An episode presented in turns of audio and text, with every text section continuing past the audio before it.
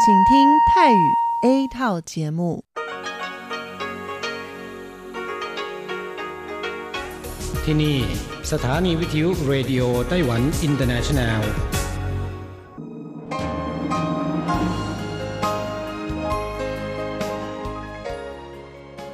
กลับมาฟังขณะนี้ท่านกำลังอยู่กับรายการภาคภาษาไทยเรดิโอไต้หวันอินเตอร์เนชันแนลหรือ RTI ออกกระจายเสียงจากกรุงไทเป ไต้หวันสาธารณรัฐจีน เป็นประจำทุกวันนะครับ นอกจากรับฟังทางเครื่องรับวิทยุได้แล้ว ยังสามารถรับฟังรายการผ่านระบบออนไลน์ได้ที่ thai.rti.org.tw หรือที่ RTI Fanpage นะครับ ขอเชิญติดตามรับฟังรายการของเราได้ ตั้งแต่บัดนี้เป็นต้นไป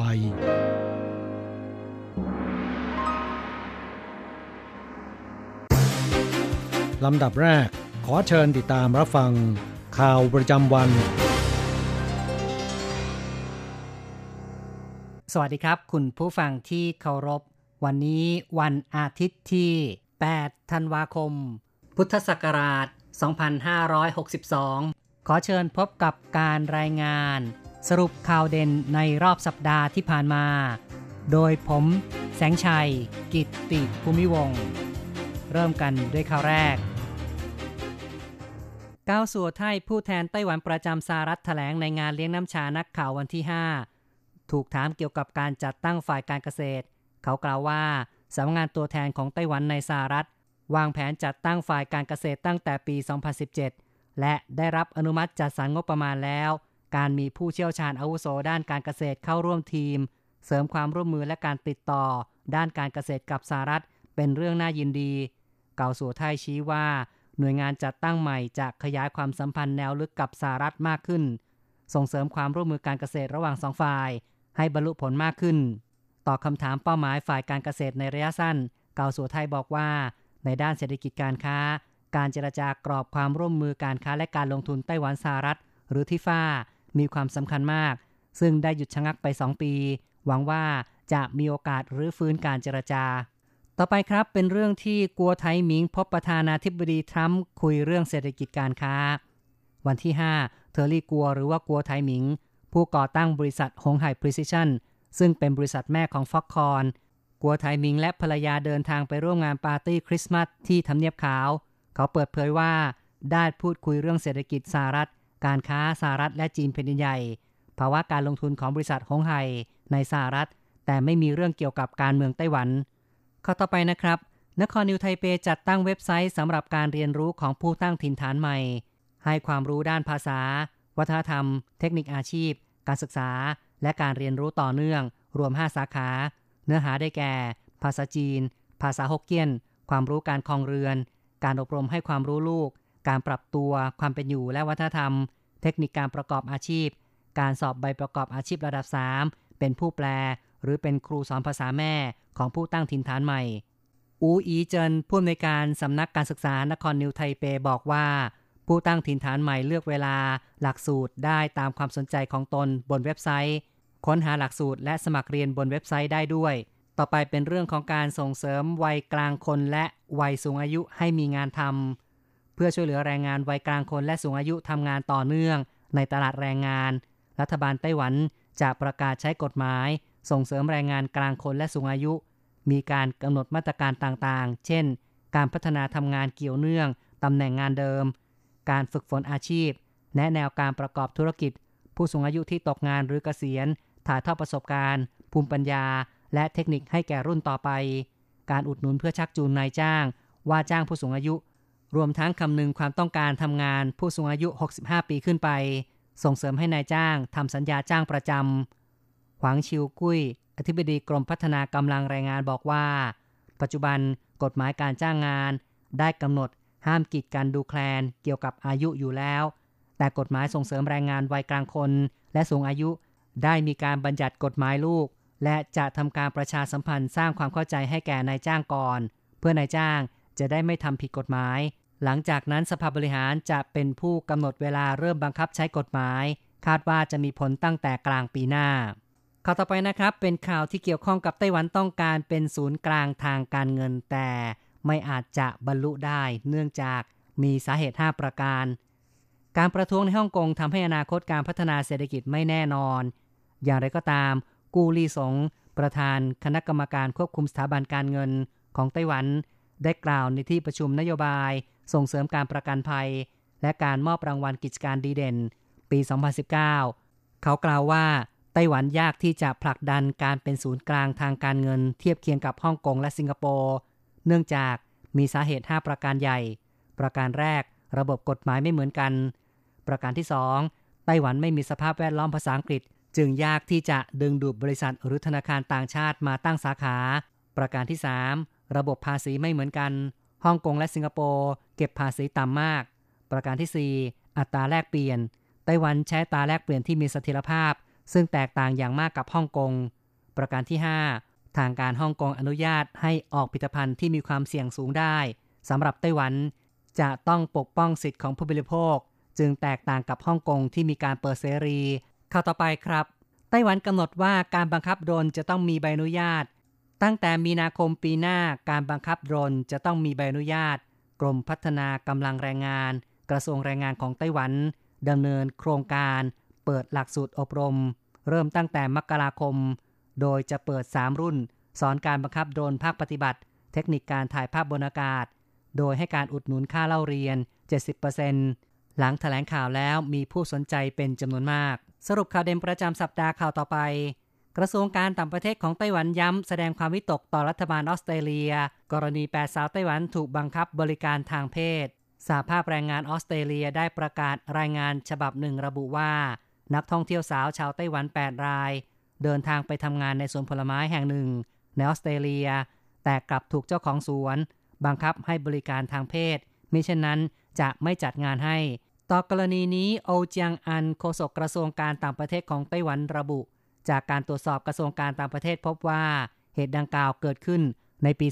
2018 มีการเผยแพร่ทางรายงานวิทยาลัยแห่งหนึ่งในออสเตรเลีย เป็นประเด็นที่ได้รับความสนใจ แต่ขณะเกิดเหตุเจ้าทุกไม่แจ้งต่อสำนักงงานไต้หวันประจำออสเตรเลีย และขณะนี้เดินทางออกจากออสเตรเลียแล้ว อย่างไรก็ตามกระทรวงการต่างประเทศได้แสดงความวิตกกังวล ต่อเหตุการณ์ดังกล่าว และแจ้งต่อฝ่ายออสเตรเลียแล้ว ต่อไปครับเป็นเรื่องที่คณะกรรมาการต่างประเทศรัฐสภายุโรปได้มีมติรับรองกฎหมายสองฉบับ ที่เป็นมิตรต่อไต้หวันในวันที่ 4 ในช่วงหลายปีที่ผ่านมาจีนเป็นใหญ่ผลักดันนโยบายหนึ่งแถบหนึ่งเส้นทาง ขยายอิทธิพลของตนไปยังภูมิภาคต่างๆ ทั่วโลก กระทบต่อสังคมประชาธิปไตยทำให้ยุโรปจับตามองเป็นพิเศษ คณะกรรมาการต่างประเทศรัฐสภายุโรป โดยสมาชิกฝ่ายเสรีและประชาธิปไตย ร่วมกันจัดตั้งสมาพันธ์ เสรีประชาธิปไตย ALDE เป็นกลุ่มที่ 3 ในรัฐสภายุโรป มีนักการเมืองอาวุโสเข้าร่วม มีการรับรองยัตติกระชับความร่วมมือในยุโรปกับการเติบโตของจีนที่เอเธน ในเดือนตุลาคม ซึ่งมีสาระแสดงความวิตกกังวล ต่อการแทรกแซงกิจการภายในไต้หวันของจีนด้วยข้าต่อไปครับ การประชุมคณะรัฐมนตรีไต้หวันในวันที่ 5 ธันวาคม ได้มีการอนุมัติแผนจัดตั้งสถาบันวิจัยการออกแบบแห่งชาติ ที่เสนอโดยกระทรวงเศรษฐการ โดยจะยกฐานะของศูนย์ออกแบบนวัตกรรมไต้หวันที่มีอยู่ในปัจจุบัน เป็นสถาบันวิจัยการออกแบบไต้หวันลินเฉียนหนิงรัฐมนตรีช่วยว่าการกระทรวงเศรษฐการระบุว่า ในด้านงบประมาณ เมื่อยกฐานะขึ้นแล้ว จะใช้งบประมาณเพิ่มจาก 422 ล้านเป็น 530 ล้านเหรียญไต้หวันต่อปี รายได้ภาคเอกชนจะเพิ่มจากเดิม 19%เป็น 30%ต่อไปเป็นเรื่องของการขยายเวลาวีซ่าออนไลน์ในไต้หวัน สืบเนื่องจากกรณีสำนักงงานการค้าและเศรษฐกิจไทย ซึ่งมีสถานะเทียบเท่าสถานทูตไทยในไต้หวัน เริ่มใช้ระบบการยื่นขอรับการตรวจลงตรา หรือวีซ่าระบบออนไลน์ สำหรับชาวไต้หวันตั้งแต่ 30 พฤศจิกายน ซึ่งผู้ยื่นขอจะต้องแนบสำเนาหลักฐานการเงิน สร้างความไม่พอใจให้แก่ชาวไต้หวัน และบริษัททัวร์ในไต้หวัน ในวันที่ 5 สำนักงงานการค้าและเศรษฐกิจไทยได้ประกาศผ่าน Facebook ระบุว่าเพื่อให้มีเวลาเพียงพอในการเตรียมการ จึงเลื่อนการเริ่มใช้วีซ่าออนไลน์ เป็น 1 มีนาคม 2563 ต่อไปเป็นเรื่องที่ไต้หวันประสบความสำเร็จในการสกัดเชื้อเอด พื่อขานรับต่อวันเอดโลกในวันที่ 1 ธันวาคม สัปดาห์ที่ผ่านมา กระทรวงสาธารณสุขของไต้หวัน ได้ระดมตัวแทน NGO และเถาจิงอิง โฆษกพิธีกรศิลปินชื่อดัง ร่วมกันถแถลงข่าว ประสานมือเอื้ออาทร สกัดโรคเอด มุ่งเป้าหมาย 3 ไร้ คือ ไร้ติดเชื้อ ไร้ตาย และไร้การดูแคลน ซึ่งกรมป้องกันโรคแถลงว่าปีนี้ไต้หวันมีผู้ติดเชื้อลดลงต่อเนื่องเป็นปีที่ 2 คาดว่าปีหน้าจะลดลงอีก ชี้ถึงผลสำเร็จในความพยายาม พร้อมกันนี้เขาวิเคราะห์ว่าผู้ติดเชื้อวัย 20-24 ปี มีประมาณ 30%ซึ่งหวังว่าปีหน้าจะดำเนินนโยบายต่อไป ขณะนี้มีการแพร่ระบาดไปยังกลุ่มคนรุ่นใหม่ มีจำนวนเพิ่มขึ้น ขยับจากอันดับ 3 มาเป็นอันดับ 2 ทำให้อายุเฉลี่ยผู้ติดเชื้อมีอายุต่ำลง ต่อไปนะครับ ชาวไต้หวันใช้เงินผ่านระบบ e-payment ทะลุ 6 ล้านคน คณะกรรมการกำกับดูแลสถาบันการเงินเปิดเผยวันที่ 4 ว่า จากการเก็บสถิติสิ้นสุดเดือนตุลาคมปีนี้ ชาวไต้หวันใช้จ่ายเงินในประเทศผ่าน e-payment จำนวน 6 ล้าน5หมื่นคน ซึ่งมีการใช้จ่ายเงินผ่านระบบ iPass อันดับหนึ่งจำนวน1ล้าน8แสนคน รองลงมาคือ JKO Pay จำนวน1ล้าน1แสนคน รวม 2 ระบบคิดเป็นสัดส่วน 49.3%อันดับ 3 คือ e-sun bank 1ล้าน6หมื่นคน เข้าต่อไปนะครับ ไทเปและไถจงคว้ารางวัลการแข่งขันราชาข้าวผัด เพื่อสนับสนุนการใช้ผลผลิตเพาะปลูกในไต้หวันประกอบอาหารสำนักงงานการเกษตรและอาหารไต้หวัน ได้จัดประกวดแข่งขัน ราชาข้าวผัด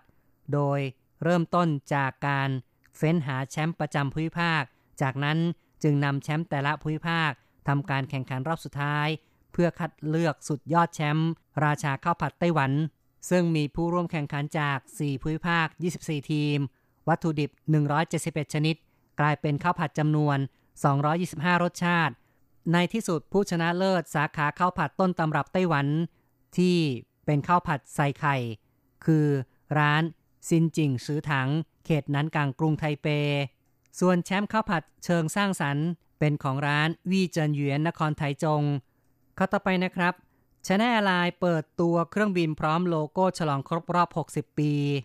ในปีนี้ตั้งแต่เมษายนที่ผ่านมาสายการบินชแนลไลน์นำเครื่องบินขนส่งสินค้า 5 ลำ ซึ่งมีทั้ง Airbus และ Boeing ระบายสีตัวเลขเฉลิมฉลองครบรอบ 60 ปี ออกแบบคล้ายกับสัญลักษณ์ Infinity และคล้ายกับคำภาษาอังกฤษ Go ซึ่งระบายสีเสร็จตั้งแต่ 3 ธันวาคม ถือเป็นการเฉลิมฉลองครบรอบ 60 ปี ซึ่งเครื่องบินให้บริการผู้โดยสารที่มีสัญลักษณ์ 60 ปี จะเริ่มให้บริการเที่ยวแรกวันที่ 4 ธันวาคม บินจากท่าอากาศยานเทาหยวน ไปยังกรุงโซล ประเทศเกาหลีใต้ ต่อไปครับ ไต้หวันผ่านกฎหมายเอาผิดผู้ที่ปล่อยข่าวลือ เรื่องโรคระบาดสัตว์ ปรับสูงสุด 1 ล้านเหรียญไต้หวัน ในวันที่ 3 ธันวาคม สภานิติบัญญัติของไต้หวันผ่านร่างกฎหมาย ว่าด้วยการป้องกันโรคระบาดสัตว์ ฉบับแก้ไข วาระสามในอนาคต ผู้ปล่อยข่าวลือ ให้ข้อมูลเท็จเกี่ยวกับโรคระบาดสัตว์ สร้างความเสียหาย ให้แก่สาธารณะหรือผู้อื่น ต้องระวังโทษปรับ 50,000 ถึง 1 ล้านเหรียญไต้หวัน เข้าต่อไปครับ สถาบันวิจัยเศรษฐกิจไต้หวันคาดการไตรมาส 4 ของปีนี้ GDP เติบโต 2.8%สถาบันวิจัยเศรษฐกิจไต้หวัน หรือว่า TRI แถลงวันที่ 2 จากการที่นักธุรกิจไต้หวันกลับมาลงทุนในประเทศ รวมกับอนิสงห่วงโซ่ประทานที่มีการรวมกลุ่มใหม่ทำให้ผู้ประกอบการไต้หวัน ได้รับใบสั่งซื้อสินค้ามากขึ้น เดือนตุลาคม อัตราขยายตัวทางเศรษฐกิจ 2.6%คาดว่าไตรมาส 4 ของปีนี้จะขยายตัวขึ้นในอัตรา 2.6 ถึง 2.8%อีกข่าวหนึ่งนะครับเป็นเรื่องที่ชาวไต้หวันซื้อรถใหม่เพิ่มขึ้น ใกล้ถึงช่วงปีใหม่ชาวไต้หวันนิยมซื้อรถใหม่ เดือนพฤศจิกายนที่ผ่านมา ยอดขายรถใหม่ 47,000 คัน เพิ่มขึ้นรายปี 13%และเป็นเดือนที่ 2 ที่ยอดขายรถยนต์สูงกว่า 40,000 คัน ขณะที่ยอดขายสะสมช่วง 11 เดือนของปีนี้ มีจำนวนทั้งสิ้น 393,900 คัน เพิ่มขึ้นรายปี 0.2%ซึ่งพลิกจากลบกลายเป็นบวก ผู้ประกอบการจำหน่ายรถยนต์เปิดเผย ตลอดปีนี้ยอดขายน่าจะทะลุ 435,000 คัน ซึ่งอยู่ในระดับใกล้เคียงกับปีที่แล้ว การสรุปข่าวเด่นประจำสัปดาห์จบลงแล้วครับ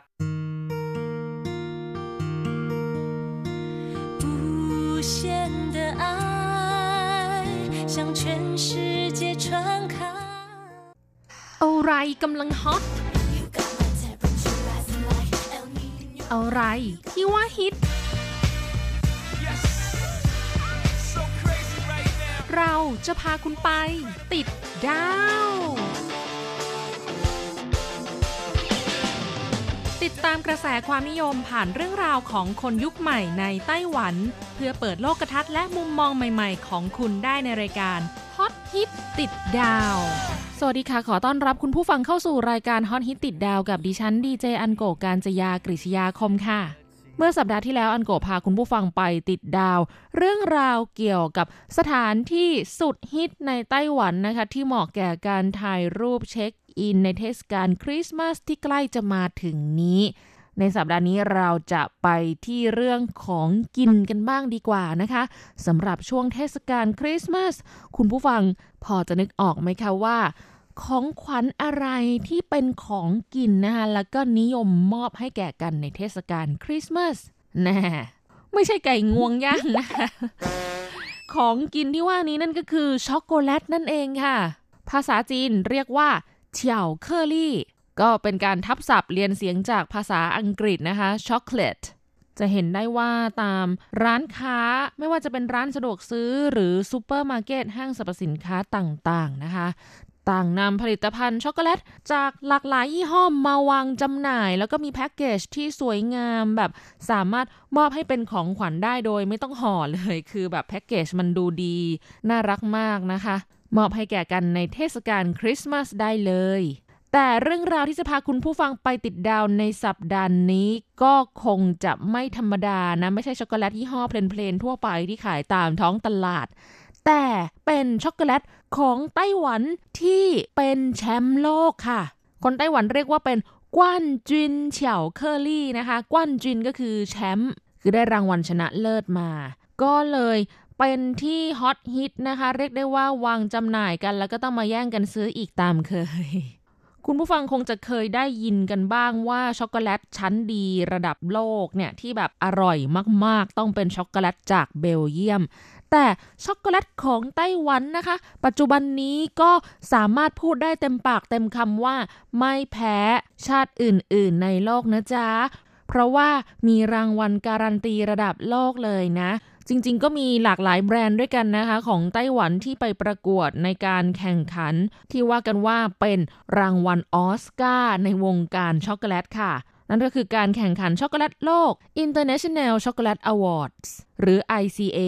อันโกกำลังพูดถึงแบรนด์ 福湾巧克力 ฟูวันช็อกโกแลตนะคะ ซึ่งเป็นแบรนด์ท้องถิ่นของเมืองผิงตง ถึงจะบอกว่าเป็นแบรนด์ท้องถิ่นของเมืองผิงตงนะคะ แต่ก็ไม่ได้ไก่กาอาราเล่นะ เพราะว่าปัจจุบันนี้เนี่ยมีสาขาที่สหรัฐอเมริกาถึงสองสาขา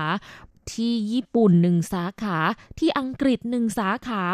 ส่วนไต้หวันก็มีที่เมืองผิงตง แล้วก็ที่กรุงไทเปอีกประมาณ 2-3 สาขานะคะ แบรนด์นี้เนี่ย story ของเขาเรียกว่าเริ่ดเพราะว่าได้ไปประกวดแข่งขันช็อกโกแลตโลกติดต่อกันหลายปี แล้วก็ได้รับรางวัลมาเรื่อยๆนะคะ ในปีนี้ล่าสุดก็เพิ่งได้รับรางวัลแบบ กวาดไป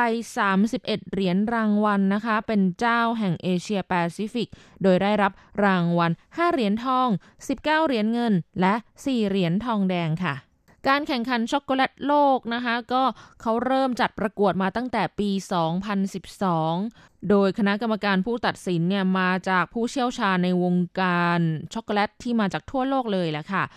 ซึ่งก่อนที่จะก้าวเข้ามาประกวดในการแข่งขันช็อกโกแลตโลกได้นะคะ ก็จะต้องผ่านรอบคัดเลือกในภูมิภาคก่อน เขาก็จะแบ่งเป็นทวีปอเมริกา ภูมิภาคเอเชียแปซิฟิก แข่งที่เบลเยียม ฝรั่งเศส อังกฤษเนี้ยนะคะ รวมทั้งหมด 10 สนามด้วยกัน คือคัดเลือกแล้วก็ผู้ที่ชนะผ่านเกณฑ์เนี่ย ก็จะได้เข้ามาแข่งขันในการแข่งขันระดับโลก ซึ่งถือเป็นการแข่งขันประกวดช็อกโกแลตที่ยิ่งใหญ่ที่สุด แล้วก็มีมาตรฐานการประกวดที่เข้มงวดที่สุดอีกด้วย หลังจากได้กวาดรางวัลมาเป็นที่เรียบร้อยนะคะ ก็ยิ่งกระตุ้นให้แบรนด์ช็อกโกแลตฟูวันได้รับความนิยมมากยิ่งขึ้นนะคะ คุณสีหวาเหรินผู้ก่อตั้งแบรนด์ช็อกโกแลตฟูวันซึ่งเขาเองก็เป็นคนแรกในไต้หวันนะคะ ที่ได้รับใบประกาศนียบัตรนักชิมช็อกโกแลตค่ะ เจ้าของแบรนด์นี้เขาเล่าว่าช็อกโกแลตยี่ห้อฟูวันนะคะ เป็นแบรนด์ไต้หวันแท้ๆ ไม่เพียงแต่ใช้เมล็ดโกโก้จากเมืองผิงตง ทางแบรนด์ยังทำงานร่วมกับเกษตรกรท้องถิ่นตั้งแต่ต้น จนจบกระบวนการผลิตเลย โดยมีการวิจัยและพัฒนา เพื่อให้สามารถปรับสภาพแวดล้อมในการปลูกให้เหมาะสมยิ่งขึ้นร่วมกับเกษตรกรนะคะ แล้วก็ยังช่วยเกษตรกร ในการปรับปรุงคุณภาพของไร่ แล้วก็ยังริเริ่มวิธีการหมักปุ๋ยชนิดพิเศเพื่อให้ผลผลิตมีคุณภาพที่ดียิ่งขึ้น และทำให้เมล็ดโกโก้ มีความสดมากยิ่งขึ้นด้วยช็อกโกแลตยี่ห้อฝูวันนี้นะคะ ก็ล้วนเป็นต้นโกโก้ที่เพาะปลูกในเมืองผิงตงภาคใต้ ใต้สุดของเกาะไต้หวันเลยนะคะ ซึ่งถือว่าเป็นพื้นที่ที่มีสภาพภูมิอากาศเหมาะสมแก่การปลูกต้นโกโก้นั่นเอง และนอกจากนี้แบรนด์นี้เขายังเคลมว่าการปลูกต้นโกโก้ ที่มาผลิตช็อกโกแลตแบรนด์ของเขานะคะ ไม่มีการใช้สารเคมีกำจัดแมลงใด ๆ เลยทั้งสิ้น จึงเรียกได้ว่าเป็นช็อกโกแลตที่มาจากเมล็ดโกโก้ไต้หวัน ซึ่งเพาะปลูก ขนส่ง หมัก แล้วก็ผลิตออกมา กลายเป็นช็อกโกแลตที่เป็นมิตรต่อสิ่งแวดล้อมค่ะ นี่ก็คือความเป็นมาของแบรนด์นี้นะคะ และความฮอตฮิตที่เป็นกระแสในช่วงนี้ก็คือ มีร้านสะดวกซื้อรวมถึงห้างสรรพสินค้าไฮเปอร์มาร์เก็ตหลายแห่งนะคะที่นำช็อกโกแลตที่เป็นแชมป์โลกแบรนด์ฝูวันนี่แหละค่ะ มาวางจำหน่ายจำนวนจำกัดด้วย แล้วก็ขายดิบขายดีมากๆเลยนะคะ ไม่ว่าจะเป็นทาง Family Mart ที่เริ่มนำช็อกโกแลตฝูวันมาวางจำหน่ายแบบจำนวนจำกัดตั้งแต่ วันที่ 6 พฤศจิกายนที่ผ่านมานะคะ ถึงแม้ว่าราคาจำหน่ายจะถือว่าก็ไม่ถูกนะคะ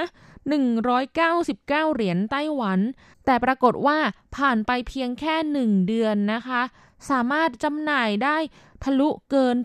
80%ของจำนวนที่บอกว่ามีวางจำหน่ายจำกัดแล้วอะ่ะ คือตอนนี้ของก็เหลือไม่เยอะแล้วนะคะ แล้วก็คาดว่าในช่วงปลายปีนี้ในช่วงที่จะใกล้ถึงคริสต์มาสเนี้ย คงจะหมดเกลี้ยงแน่นอน ซึ่ง Family Mart เนี่ยเขาก็ได้วางจำหน่าย 2 รสชาติด้วยกันนะคะ คือรสคลาสสิกค่ะ ชื่อว่าไต้หวันอีเฮา62พาผิงตงเฉาเคอรี่ ก็คือช็อกโกแลตผิงตง 62เปอร์เซ็นต์นะคะ ไต้หวัน number one และอีกรสชาติหนึ่งคือ 台灣紅玉紅茶巧克力 เป็น ruby ช็อกโกแลตรสชาดำไต้หวัน ซึ่งทั้งสองรสชาตินี้นะคะ ในปีนี้ได้นำไปประกวดในการแข่งขันช็อกโกแลตโลก ICA ได้รับรางวัลเหรียญทองและเหรียญเงินตามลำดับค่ะ ส่วนห้างซูเปอร์มาร์เก็ตเฉวียนเหลียน PX Mart นะคะ ก็เพิ่งนำช็อกโกแลตยี่ห้อนี้มาวางจำหน่ายด้วยเช่นเดียวกันนะคะ โดย เป็นการผสมผสานระหว่างช็อกโกแลตฝูวันกับของหวานเขาว่าอย่างนั้นนะคะ โดยได้รังสรรค์เป็นของหวานได้แก่ มาการองราสเบอร์รี่ช็อกโกแลตฝูวันบราวนี่ช็อกโกแลตฝูวันและมูสช็อกโกแลตฝูวันโดยวางจำหน่ายชนิดละ 2,000 ชิ้นเท่านั้นนะคะ แล้วก็จำหน่ายแค่เพียงสาขาไถจง ซื่อเจิ้งที่นครไถจงเท่านั้นค่ะ โดยวางจำหน่ายตั้งแต่บัดนี้ไปจนถึงวันที่ 31 ธันวาคม 2562 นะคะ แล้วก็ที่ห้างสรรพสินค้าคาฟูค่ะ ก็ยังนำกระแสของช็อกโกแลตฝูวันนี้นะมาร่วมจัดรายการด้วย โดยเขาได้นำช็อกโกแลตของเมืองผิงตงที่ได้รับรางวัลจากการแข่งขันช็อกโกแลตโลก ICA รวบรวมมาจำหน่าย โดยจัดเป็นโซนผลิตภัณฑ์ของดีเมืองผิงตงนะคะ ก็มีช็อกโกแลต 5 แบรนด์ด้วยกันที่ได้รับรางวัลจากการแข่งขันนี้ ก็คือแบรนด์ฟูวัน เจิงจื้อเหวียนเสี่ยวหยูกัว JL และ TC เฉียวพูค่ะ ถ้าคุณผู้ฟังอยากจะลองลิ้มชิมรสของช็อกโกแลตไต้หวันที่เขาได้รางวัลจากการประกวดระดับโลกนะคะ ไม่รู้ว่าจะไปซื้อที่ไหนล่ะแบรนด์มันอยู่กระจัดกระจายไปหมดก็พุ่งไปที่คาฟูเลยค่ะ เขารวบรวมมาให้เรียบร้อยแล้วนะคะ และนอกจากนี้คาฟูเขาก็บอกว่าในปีนี้เนี่ยได้นำช็อกโกแลตยี่ห้อ Tony's Chocolonely นะคะ ภาษาจีนเรียกว่า寂寞巧克力 寂寞ก็แปลว่า lonely โดดเดี่ยว ชื่อยี่ห้อ Chocolonely เนี่ยนะคะ ซึ่งเป็นแบรนด์ของประเทศเนเธอร์แลนด์ เป็นช็อกโกแลตแบรนด์แรกในเนเธอร์แลนด์เลย ที่เขาบอกว่าผู้ก่อตั้งนะคะคือคุณโทนี่เป็นนักข่าวชาวเนเธอร์แลนด์ ก่อตั้งแบรนด์นี้ขึ้นมาโดยวัตถุประสงค์เริ่มแรกในการประกอบธุรกิจ คือมุ่งหวังที่จะให้เป็นผลิตภัณฑ์แบรนด์ช็อกโกแลตที่ไม่ใช้แรงงานทาสร้อยเปอร์เซ็นต์แสดงว่าสมัยก่อนนะคะ ชาติตะวันตกที่เขาผลิตช็อกโกแลตขึ้นมา ก็คือใช้แรงงานทาส อันนี้เนี่ยเป็นแบรนด์แรกในเนเธอร์แลนด์เลยที่ไม่ใช้แรงงานทาสนั่นเองอะความเป็นมาน่าสนใจนะคะ มี story แต่รสชาติจะเป็นยังไงนั้นเนี่ย ก็คงจะต้องไปลองหาซื้อมารับประทานดูแล้วค่ะ ในวันนี้ก็พูดถึงเรื่องราวของช็อกโกแลตแล้วนะคะ ก็จะขอนำเกร็ดความรู้ความเป็นมาเกี่ยวกับช็อกโกแลตนะคะ ว่ามีที่มามาจากไหนนะคะช็อกโกแลตทำมาจากผลโกโก้ค่ะ เป็นที่รู้จักมากว่า 2,000 ปีแล้วนะคะ เดิมเนี่ยเป็นเครื่องดื่มขมๆของชาวมายา ชนพื้นเมืองโบราณในทวีปอเมริกากลางค่ะ โดยชาวมายาเขาจะเก็บเกี่ยวพวกผลโกโก้มาจากป่า แล้วก็แกะเอาเมล็ดข้างในผลโกโก้ไปหมัก แล้วคั่วจนหอม เสร็จแล้วก็ตำจนป่นเอาไปผสมน้ำเป็นเครื่องดื่มนะคะ วิวัฒนาการของการผลิตช็อกโกแลตนะคะก็เริ่มจากที่หลังจากคริสโตเฟอร์โคลัมบัส นักบุกเบิก ซึ่งประสบความสำเร็จในการพบแผ่นดินใหม่ที่ทวีปอเมริกา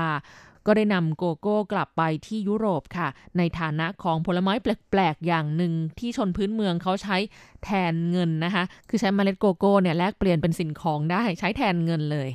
ต่อมาชาวสเปนค่ะเริ่มทำไร่โกโก้ขึ้นเป็นครั้งแรกได้ที่อเมริกาใต้นะคะ และกษัตริย์ของสเปนได้ลิ้มลองรสชาติของโกโก้ก็ติดใจค่ะ พยายามหาสูตรใหม่ที่มีส่วนผสมหลากหลายให้ถูกปากชาวยุโรปนะคะ เช่นเพิ่มน้ำตาลวานิลา ถั่วชนิดต่างๆ อบเชยอะไรพวกนี้ลงไป ซึ่งสมัยก่อนเนี่ยยังจำกัดอยู่แค่ชนชั้นสูงของสเปนเท่านั้นที่จะได้รับประทานของดีนี้นะคะ แต่ภายหลังโกโก้และช็อกโกแลตก็กลายเป็นที่รู้จักไปทั่วยุโรป จากพระสงฆ์ชาวสเปนที่เดินทางออกไปยังสถานที่ต่างๆ ค่ะปัจจุบันนี้สำหรับช็อกโกแลตแท่งที่จำหน่ายอยู่ในท้องตลาดนะคะก็แบ่งกลุ่มใหญ่ ๆ ได้เป็น dark chocolate นะคะช็อกโกแลตดำซึ่งก็คือมีสีเข้ม แล้วก็มีส่วนผสมของโกโก้สูงมากกว่าชนิดอื่น ๆ มีนมผสมอยู่ไม่เกิน 12%หรืออาจจะไม่มีเลยนะคะ ต่อมาคือช็อกโกแลตนมค่ะ milk chocolate มีส่วนผสมของโกโก้และเนยโกโก้ประมาณ 10-20%นมไม่น้อยกว่า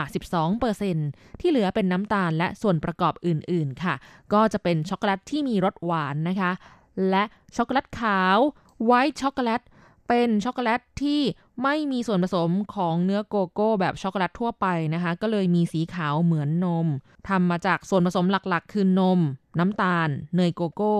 ที่เหลือเป็นส่วนผสมเฉพาะแต่ละสูตรของผู้ผลิตแต่ละรายค่ะ อันนี้คือประเภทคร่าวๆของช็อกโกแลต 3 ชนิดนะคะ dark chocolate milk chocolate และ white chocolate ยังมีช็อกโกแลตสีแดงทับทิมนะคะ ruby chocolate เป็นช็อกโกแลตชนิดใหม่ล่าสุดของโลก ที่แบรนด์ขนมหวานแบรนด์หนึ่งค่ะ ค้นพบช็อกโกแลตชนิดใหม่นี้ในรอบ 80 ปี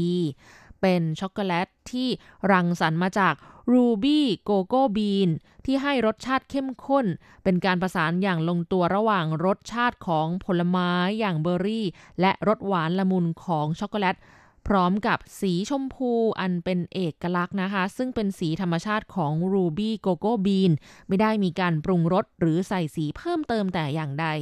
ถือว่าเป็นช็อกโกแลตชนิดใหม่ที่เพิ่งเกิดขึ้นเมื่อประมาณ 2 ปีที่แล้วนี่เองนะคะ โดย Berry c o l l a b o t บริษัทโกโก้สัญชาติเบลเยียมสวิตเซอร์แลนด์ก็ได้นำเสนอ ruby chocolate หรือช็อกโกแลตทับทิมนี้ขึ้นมาในปี 2017 ค่ะมิน่าล่ะคะ คอช็อกโกแลตอย่างอันโกะนะคะเป็นคนที่ชอบกินช็อกโกแลตมาก แต่ไม่ชอบกิน dark chocolate นะคะเพราะว่ามันขม เพิ่งจะเห็นว่ามี ruby chocolate วางจำหน่ายในท้องตลาดในไต้หวันเนี่ยเพิ่งเห็นแล้วก็ยังสงสัยว่ามันคืออะไร คงจะต้องลองซื้อมาชิมดูสักหน่อยแล้วละค่ะ ซึ่งจากที่ search ข้อมูลดูนี้นะคะเขาบอกว่ามีรสชาติหวานอมเปรี้ยว แทบจะไม่มีรสโกโก้ปกติอย่างช็อกโกแลตประเภทอื่น ๆ เลย เดี๋ยวหลังจบรายการนี้คงจะต้องเข้าร้านสะดวกซื้อ แล้วก็ไปซื้อมาชิมซะหน่อยแล้วล่ะค่ะสำหรับวันนี้หมดเวลาของรายการแล้วค่ะ พบกันใหม่สัปดาห์หน้า ขอให้คุณผู้ฟังมีความสุขสนุกสนานและสดใส สวัสดีค่ะ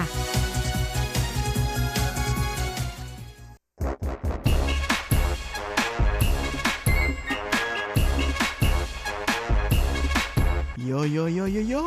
ขาขาขาเมาทั้งหลายล้อมวงกันเข้ามา ได้เวลามาสนุกกันอีกแล้ว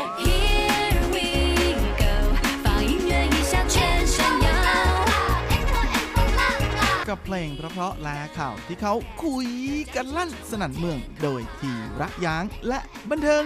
.com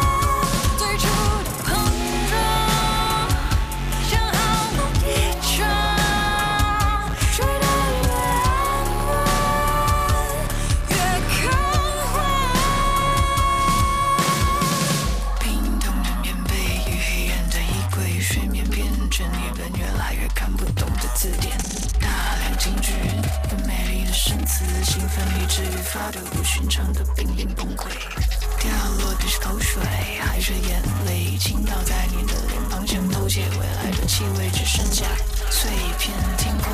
崩塌枕头怪一些我并不爱你我的晚间。唱什么情歌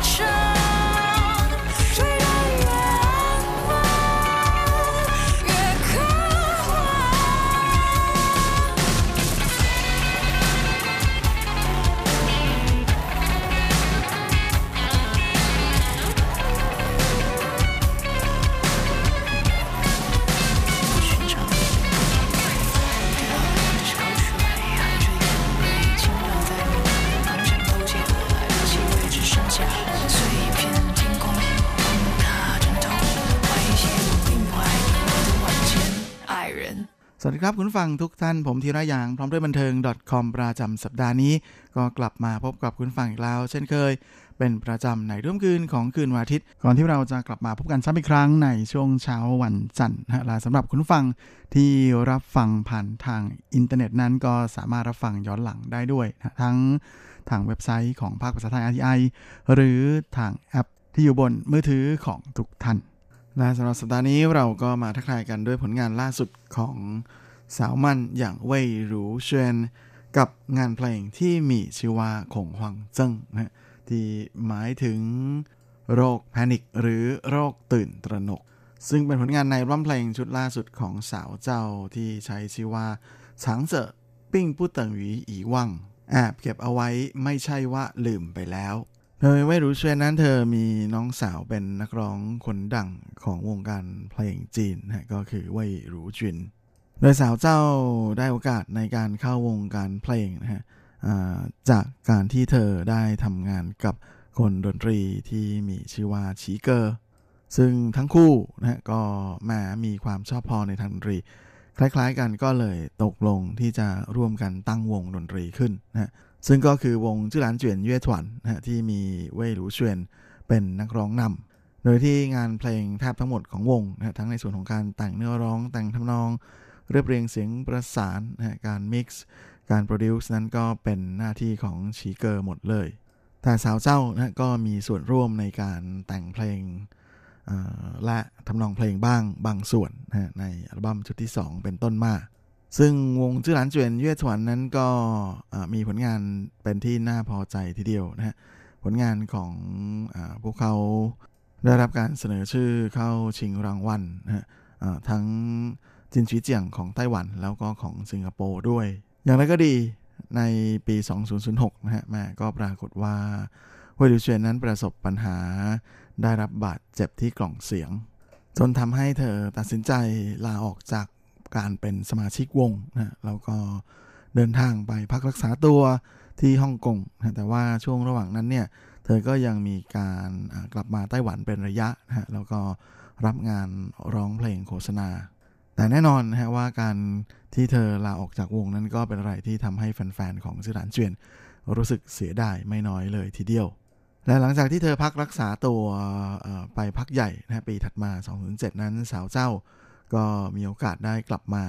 ทำงานเพลงอีกครั้งหนึ่งนะฮะและในคราวนี้เธอก็ได้โอกาสในการออกอัลบั้มเดี่ยวนะกับค่ายเพลงเล็กๆนะฮะ ละอัลบั้มเพลงของเธอในชุดเทียนมี่เซิงหัว ชีวิตแสนหวานก็ได้รับกระแสตอบรับนะจากแฟนเพลงดีไม่น้อยเลยทีเดียวนะก็เลยทำให้เวรูเชนนั้นแม่ได้โอกาสในการกลับเข้าวงการใหม่อีกครั้ง และในปี 2008 เธอก็มีโอกาสได้เข้าร่วมแสดงในภาพยนตร์เรื่องฮวาชื่อและหน้าหนุ่ยหาย ซึ่งในการทำงานกับภาพยนตร์เรื่องนี้เองนะเธอก็มีโอกาสได้พบกับคนดนตรีคนดังอีกคนหนึ่งนะก็คือเฉินเจี้ยนฉีนะฮะทั้งคู่นั้นได้มีโอกาสแต่งเพลงร่วมกันนะกับเพลงเผ่าเผ่าและในปีเดียวกันนี้ เธอยังได้โอกาสในการร่วมแสดงละครร้องนะฮะที่มีชื่อว่าเซียงสัวโจวเซียงเยี่ยวโจวไปทางซ้ายไปทางขวานะของคณะละครจีมี่อินเย่จื้อ จากนั้นในปี 2010 และ 2011นะอัลบั้มเพลงชุดที่ 2 และชุดที่ 3 ของเธอ ก็ออกมาวางตลาดนะโดยในอัลบั้มเพลงชุดที่ 3 ปู้หวินฉีคูชีเดลี่ช่างจุดยืนที่ไม่ยอมร้องไห้ ถือเป็นผลงานที่แม่สร้างชื่อให้กับเธอไม่น้อยเมื่อเธอได้รับการเสนอชื่อเข้าชิงรางวัล Golden Medal Award นะหรือจินชีเจียงของไต้หวันนะ ถึง 4 รางวัลเลยนะในครั้งที่ 23 แล้วก็ยังได้รับการคัดเลือก ให้ได้รับรางวัลนักร้องเยี่ยมฝ่ายหญิงนะจากเวทีหวาหยีอิงเย่ชวนเหมยต้าเจียงนะครั้งที่ 12 ด้วย และในอัลบั้มเพลงชุดถัดมาในชุดที่ 4 ของเธอนะที่ออกมาในปี 2014 ก็คือหายเยาเซียงซินไอายฉิงอาหุ่นตันเมินเราไอ้เบือกเอ๋ยจงเชื่อมั่นในความรัก ซึ่งอัลบั้มชุดนี้นะก็ส่งให้เว่ยหรูเชวียนได้รับการเสนอชื่อเข้าชิงรางวัล Golden Medal Award หรือจินชิวเจียง ครั้งที่ 26 ด้วยในสาขานักเรียนฝ่ายหญิงนะแถมยังคว้ารางวัล MV ยอดเยี่ยมประจำปีมาครองจากเวทีจินฉีเจียงในครั้งนั้นด้วยเหมือนกัน จริงๆ นอกจากในส่วนของการทำงานเพลงเป็นนักร้องแล้วนะฮะว่ยหลิวเชวนเธอยังมีอีกจ็อบหนึ่งเป็นงานดีเจด้วยนะโดย เธอเริ่มต้นการเป็นดีเจรายการวิทยุในสถานี Wave Radio นะตั้งแต่ปี 2004 ซึ่งเธอก็ทำงานเป็นดีเจมาเรื่อยนะฮะจนกระทั่ง Wave Radio เปลี่ยนมาเป็น iRadio FM 96 เธอก็ยังคงเป็นดีเจอยู่ที่นี่จนถึงปี 2011 นะฮะซึ่งหลังจากนั้นเธอก็ลาออก จากสถานีวิทยุแล้วก็ไปจอยสถานีใหม่นะนั่นก็คือ Hit FM นะฮะและเธอก็จัดรายการทุกคืนในวันจันทร์ถึงวันศุกร์นะฮะสามทุ่มถึง5ทุ่มกับรายการ Oh Yeah DJ และนอกจากนี้เธอก็ยังมีการลงทุนเปิดร้านอาหารด้วยนะ เธอเปิด coffee shop ที่มีชื่อว่า For Good อยู่ที่แถบย่านการค้า ชื่อดังในกรุงไทเปนะก็คือย่านถนนยงคังเจียแม่ก็คงต้องยกนิ้วให้นะว่าเป็นนักร้องที่ความสามารถแล้วก็มุมมองวิสัยทัศน์นั้นค่อนข้างจะมีความหลากหลายมากคนหนึ่งเลยทีเดียว และสำหรับในส่วนของร่ำเพลงชุดใหม่ของเธอชุดนี้ช้างเสอปิ้งผู้เติงหยีอีวัง แอบเก็บเอาไว้ไม่ใช่ว่าลืมไปแล้ว หรือในชื่อภาษาอังกฤษว่า hidden not forgotten นะซึ่งก็เป็นร่ำเพลงที่ออกมาห่างหายจากแฟนเพลงไปนานถึง 3 ปีเลยทีเดียวโดยร่ำเพลงชุดนี้ก็เป็นร่ำเพลงชุดที่ 6 ของเจ้าตัวแล้ว ซึ่งก็ถือเป็นการต่อยอดนะจากความสำเร็จของเธอในอัลบั้มชุดที่แล้วมัวลูขวางหวานะโดยเฉพาะงานเพลงที่เว่ยรูเซียนหรือสาววานะเธอแต่งเอง กับเพลงนิย่านิย่าซึ่ง MV ของเพลงนี้นะก็มียอดคลิกวิวบน YouTube มากถึง 14.8 ล้านคลิกเลยทีเดียว และแน่นอนนะว่าเพลงนี้นั้นก็ถูกจัดอันดับให้เป็นหนึ่งในบทเพลงยอดฮิตประจำปี 2006นะของสถานีวิทยุฮิต FM ด้วย ส่วนสำหรับไอเดียในการทำร้องเพลงชุดนี้นะก็ได้มาจากนิทานที่เป็นเทพนิยายนะของแอนเดอร์สัน ซึ่งได้แบ่งเรื่องราวออกเป็น 3 ตอนด้วยกัน แล้วก็ได้พูดถึงเเหตุการณ์ที่เกิดขึ้นในแต่ละช่วงเวลา แล้วก็ทำให้เกิดความฝันการหักมุมนะความทรงจำแล้วก็ความรักนะฮะก็เป็นนิทานที่ใช้ชื่อเดียวกันนี่แหละนะ Hidden Not Forgotten ซึ่งในช่วงเวลาเหล่านี้ก็มีบางเรื่องบางราวที่ไม่ได้ถูกจดเอาไว้นะหรือซึ่งบางครั้ง ก็อาจจะถูกลืมไปแล้ว แต่ว่าขอเพียงแต่มันถูกแอบเก็บเอาไว้ในส่วนลึกของจิตใจ การที่ถูกแอบเก็บไว้นี่เองนะมันก็ไม่ใช่ว่าถูกลืมไปอย่างสิ้นเชิงโดยในส่วนของงานเพลงที่เป็นเพลงโปรโมทของอัลบั้มชุดนี้ก็คือเพลงที่คุณฟังเพิ่งจะฟังกันไปในช่วงต้นรายการนะฮะโรคแพนิคหรือโรคตื่นตระหนกนะกับชื่อจีนว่าคงควังเจิ้งนั้น ก็ได้พูดถึง เรื่องราวความตื่นตระหนกของคนในสังคมยุคปัจจุบันนะที่มักจะมีอาการตื่นตระหนกจนเกินเหตุ ทั้งทั้งที่มันไม่ได้มีอะไรอันตรายร้ายแรงเลยนะอย่างเช่นบางคนนั้นเเห็นแบตของโทรศัพท์มือถือมันเกือบจะหมดแล้วก็เกิดตื่นตระหนกนะฮะหรือว่าบางคนผมไม่เรียบร้อยก็ตื่นตระหนก หรือใครบางคนที่มีเดทไลน์ต้องส่งงานแล้วทำไม่ทันก็ตื่นตระหนก คนที่นอนไม่หลับก็ตื่นตระหนก จนบางทีนะฮะหลังจากเกิดเรื่องเหล่านี้ขึ้นเนี่ยก็มาร้องตะโกนด้วยเสียงดังหรือว่าควบคุมพฤติกรรมของตัวเองไม่ได้อะไรประมาณนั้นนะเพราะจริงๆ จะว่าไปแล้วชีวิตของเรานะในทุกวันก็มีอะไรหลายอย่างที่มักจะสร้างความตื่นตระหนกให้กับทุกๆ คนได้ แม้ว่ามันจะเป็นแค่เรื่องเล็กน้อยก็ตาม แน่นอนว่าการเผชิญหน้ากับความรู้สึกอะไรต่างๆ แบบนี้เนี่ย เราทุกคนต่างก็มีช้อยต่างก็มีตัวเลือกที่จะทำนู่นทำนี่ที่ไม่เหมือนกัน หรือหลายคนก็เลือกที่จะแอบเก็บมันเอาไว้ บางคนที่อาการหนักๆเข้านะก็เลือกที่จะสร้างตัวตนอีกตัวหนึ่งอีกคนหนึ่งของตัวเองขึ้นมา เพื่อที่จะเก็บเรื่องพวกนี้เอาไว้เลยหรืออะไรประมาณอย่างนั้น แต่บางทีการที่เราเปลี่ยนบทบาทนะจากบทบาทหน้าที่หนึ่งไปเป็นอีกหน้าที่หนึ่งเนี่ยก็อาจจะ ทำให้เกิดเรื่องราวหรืออาการที่ตื่นตระหนกอาการแพนิคแบบนี้เกิดขึ้นมาได้เหมือนกัน ซึ่งก็เหมือนกับเว่ยรูเชียนที่ทุกวันนี้เธอนอกจากจะมีบทบาทการเป็นนักร้องแล้วนะเธอยังมีอีกหน้าที่หนึ่งที่เป็นแม่ด้วย ซึ่งเป็นอะไรที่แม่หลีกเลี่ยงไม่ได้ทีเดียวที่เธอมักจะรู้สึกว่า เธอเกิดอาการตื่นตระหนกที่คิดว่าทำหน้าที่อีกอย่างหนึ่งได้ไม่ดีอะไรประมาณอย่างนั้น แน่นอนนะครับว่าชีวิตประจำวันของเราเนี่ยก็ ทำให้เราจำเป็นที่จะต้องเก็บเอาไอความแตกต่างหรือความตื่นตระหนกต่าง ๆ เหล่านี้เนี่ยเอาไว้บางทีจนมันเกิดขึ้นจนมันกลายเป็นสิ่งที่เรารู้สึกว่ามันธรรมดานะแต่เราไม่ได้พยายามที่จะเข้าไปเรียนรู้กับมันว่าเกิดอะไรขึ้นกันแน่ทำไมถึงได้เป็นแบบนั้น หลายๆคนเรามักที่จะลืมลืมมันไป แล้วก็แอบเก็บซ่อนมันเอาไว้ จนทำให้หลายๆคนลืมไปเลยว่าจริง ๆ ในความเย็นชาอัน มืดมิดนั้นมันก็มีความอบอุ่นที่แอบแฝงอยู่ หรือในความสดใสสว่าง ที่เป็นประกายอยู่นั้น มันก็จะมีความรู้สึกที่หดหู่นะแอบแฝงอยู่บ้าง แต่นี่แหละก็คือโลกของเราคือชีวิตของเราทุกอย่างมีสองด้านเหรียญมีสองหน้าอยู่เสมอ ขอเพียงเราสามารถที่จะหาจุดสมดุลนะระหว่างทั้งสองด้าน หรือทั้งสองเรื่องทั้งสองหน้าได้ ก็จะเป็นอะไรที่ทำให้เราสามารถใช้ชีวิตอยู่ได้อย่างมีความสุข หลังจากนี้เราก็มาพักฟังอีกหนึ่งผลงานของเว่ยหลิวเชียนในอัลบั้มเพลงชุดนี้กัน กับงานเพลงที่มีชื่อว่าโอฟิเลีย 日出是免费的，夕阳也是，深夜是免费的，星光也是。可是对日和流， 我真的一无所知。他是风的在星期一，可是星期五他完全清醒。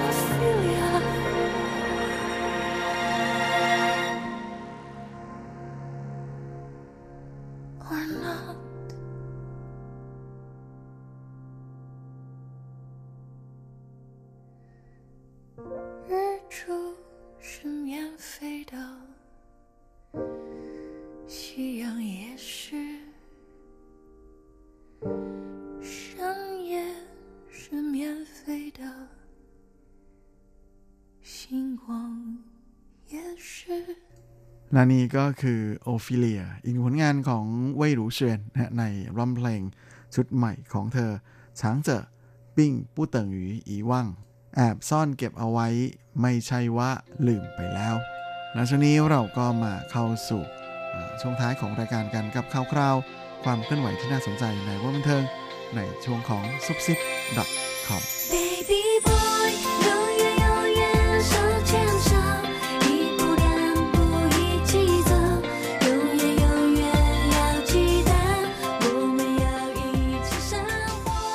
ชื่อละครประจำสัปดาห์นี้ก็เช่นเคยกับข่าวคราวความเคลื่อนไหวที่น่าสนใจ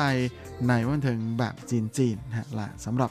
สัปดาห์นี้เราก็มาดูข่าวคราวความคืบหน้าหลังจากที่ในายแบบลาพระเอกหนุ่มคนดังชาวไต้หวัน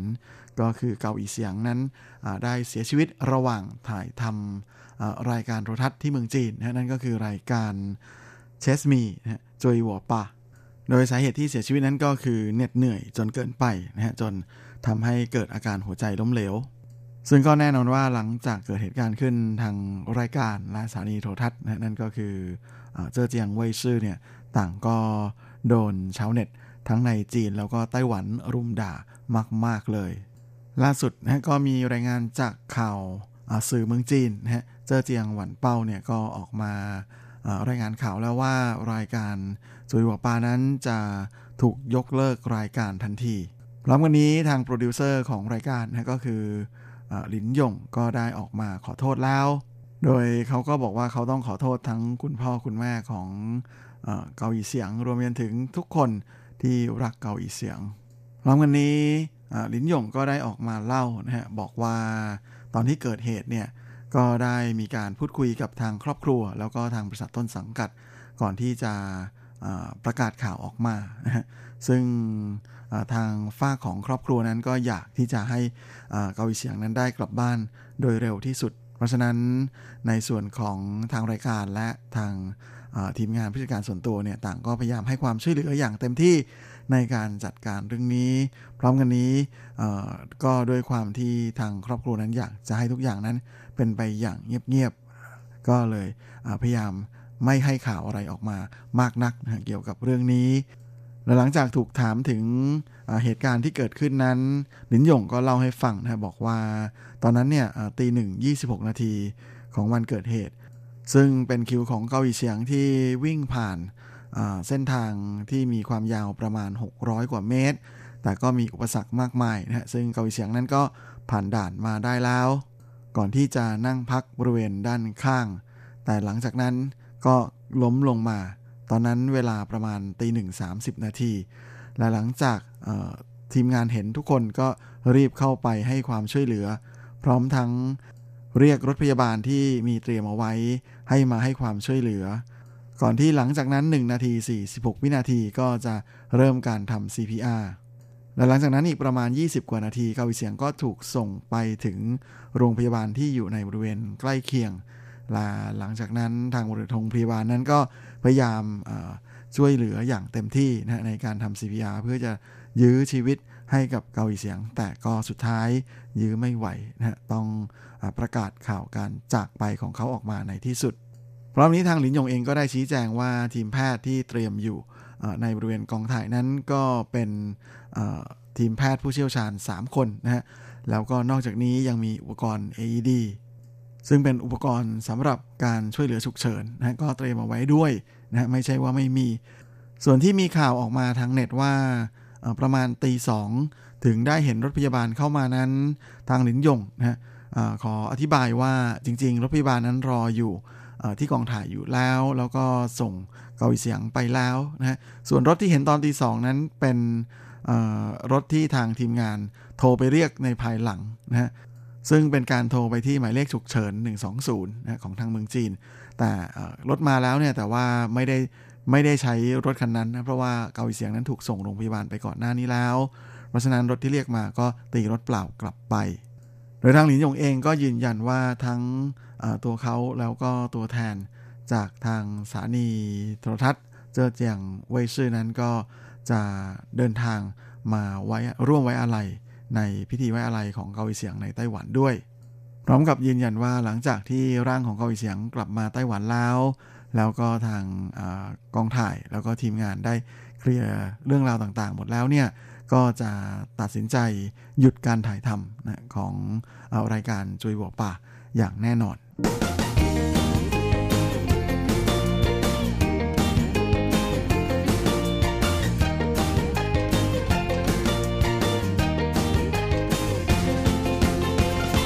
สำหรับช่วงท้ายของรายการวันนี้ก็มากันที่ข่าวคราวของหนุ่มเจ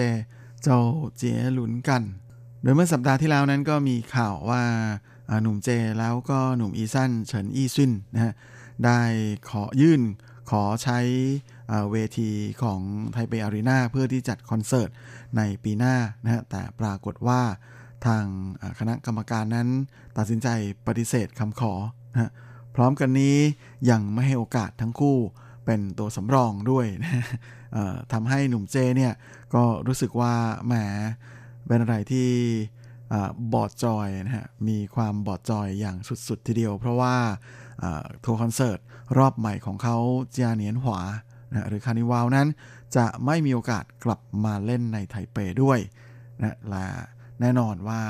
จากการบอดจอยของโจเจลุนนั้นทำให้เจ้าตัว ขึ้นไปโพสต์บน IP ก่อนหน้านี้เลยนะฮะว่ามีไทเปอารีนานี้ไว้ทำไมกัน จริงๆ ตอนแรกที่ทราบข่าวว่าจูเจหลุนจะไม่มีโอกาสได้มาเล่นคอนเสิร์ตในไทเปนั้น แฟนๆ ของเขานะก็ขึ้นไปโพสต์ข้อความแบบแหม้เหมือนกับจะด่าทีเดียว ว่าเกิดอะไรขึ้นทำไม เจมาแสดงในไทเปไม่ได้อะไรอย่างนี้ช่วงแรกๆหนุ่มเจก็ยังตอบอย่างอารมณ์ดีนะแต่ว่าหลังจากนั้นจู่ๆเขาก็ขึ้นมาโพสต์ระบายอารมณ์ คงจะเก็บอยู่เต็มที่แล้วนะฮะประมาณว่าเฮียอยากจะกลับมาร้องเพลงที่บ้านน่ะต้องให้ไทเปอารีนาเห็นด้วยใช่ไหมแฟนเพลงเยอะขนาดนี้ arena บรรจุลงเหรอ อะไรประมาณอย่างนั้นนะฮะแล้วก็ยังโพสต์อีกบอกว่า ไทเป arena เนี่ยแม้แต่ Eason ก็ยังไม่ให้ร้อง แม้แต่ Mayday ก็ไม่ให้ร้อง แล้วจะมีไทเป arena ไปทำไม เกี่ยวกับเรื่องนี้ทางต้นสังกัดเองนะฮะ JVR ก็ได้ออกมาให้สัมภาษณ์ด้วยนะฮะ โดยผู้บริหารอย่างจุนหลงบอกว่าโดยส่วนตัวเองก็รู้สึกโมโหเหมือนกัน เพราะว่าตอนที่ยื่นขอใช้เนี่ยขอเดือนสิงหาแล้วก็ขอเดือนธันวาของปีหน้า เอาไว้เป็นช่วงสำรอง ปรากฏว่าไม่ให้เลยนะฮะแถมจะขอเป็นตัวสำรองก็ไม่ได้ด้วย แต่ก็ไม่เป็นไรทางต้นสังกัดนั้น จะเตรียมหาสถานที่อื่นที่เหมาะสมนะสำหรับคอนเสิร์ตของหนุ่มเจต่อไปอ้าวแฟนๆ ก็อย่าเพิ่งโมโหกันไปนะฮะไอเฮียเจโจเขาก็บอกแล้วว่า แบบ เฮียไม่ง้อก็ได้อะไรอย่างนั้น ก็เชื่อว่าน่าจะมีโอกาสได้ชมคอนเสิร์ตของเขาในไทเปแน่ๆ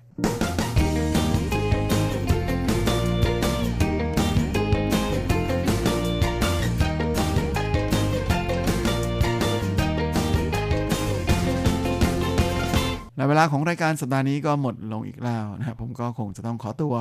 ขอลาไปก่อนด้วยเวลาเพียงเท่านี้เอาไว้เราค่อยกลับมาพบกันใหม่ครั้งอาทิตย์หน้าเช่นเคย ในวันและเวลาเดียวกันนี้สำหรับวันนี้ขอให้ท่านโชคดี มีความสุขสุขภาพ